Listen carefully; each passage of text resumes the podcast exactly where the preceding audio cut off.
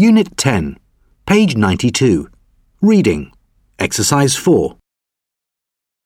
8,000 birds to see before you die. Phoebe Snetzinger had just returned from a trip to Alaska when her doctors told her that she had cancer. She had less than a year to live. Phoebe was 50. As soon as she heard the news, she decided to spend the rest of her life doing what she loved most watching birds. She immediately went off to some of the world's most amazing natural paradises. Her trips were extremely hard. But Phoebe surprised her doctors and her family as she carried on travelling. A year came and went, and she was still alive. She was doing something that she loved, and that helped her to be healthy for another 10 years.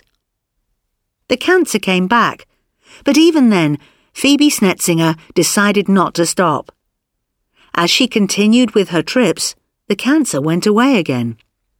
By now, she was becoming internationally famous in the birdwatching world.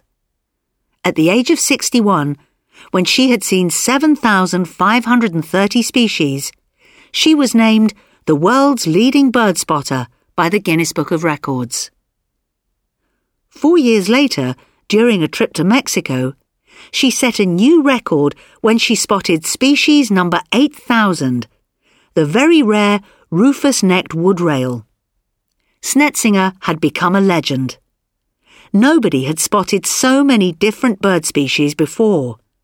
In fact, at that time, only 12 people around the world had seen more than 7,000 species of birds.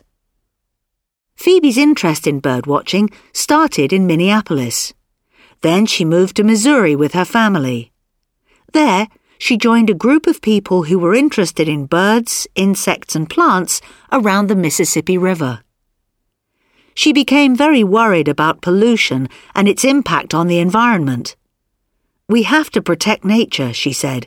If we don't, future generations won't be able to enjoy watching these beautiful birds. Sadly, when Phoebe was 68, she died in a car accident on the island of Madagascar off the East African coast. She was there enjoying the hobby that had probably saved her life. She had been there for two weeks and had added another five to her list of over 8,400 species. Four years after she died, the American Birding Association published her memoirs, Birding on Borrowed Time. Many people have enjoyed reading this moving book. It isn't just a story about a bird spotter's travels, but a touching human document of how her hobby helped her to live much longer than expected.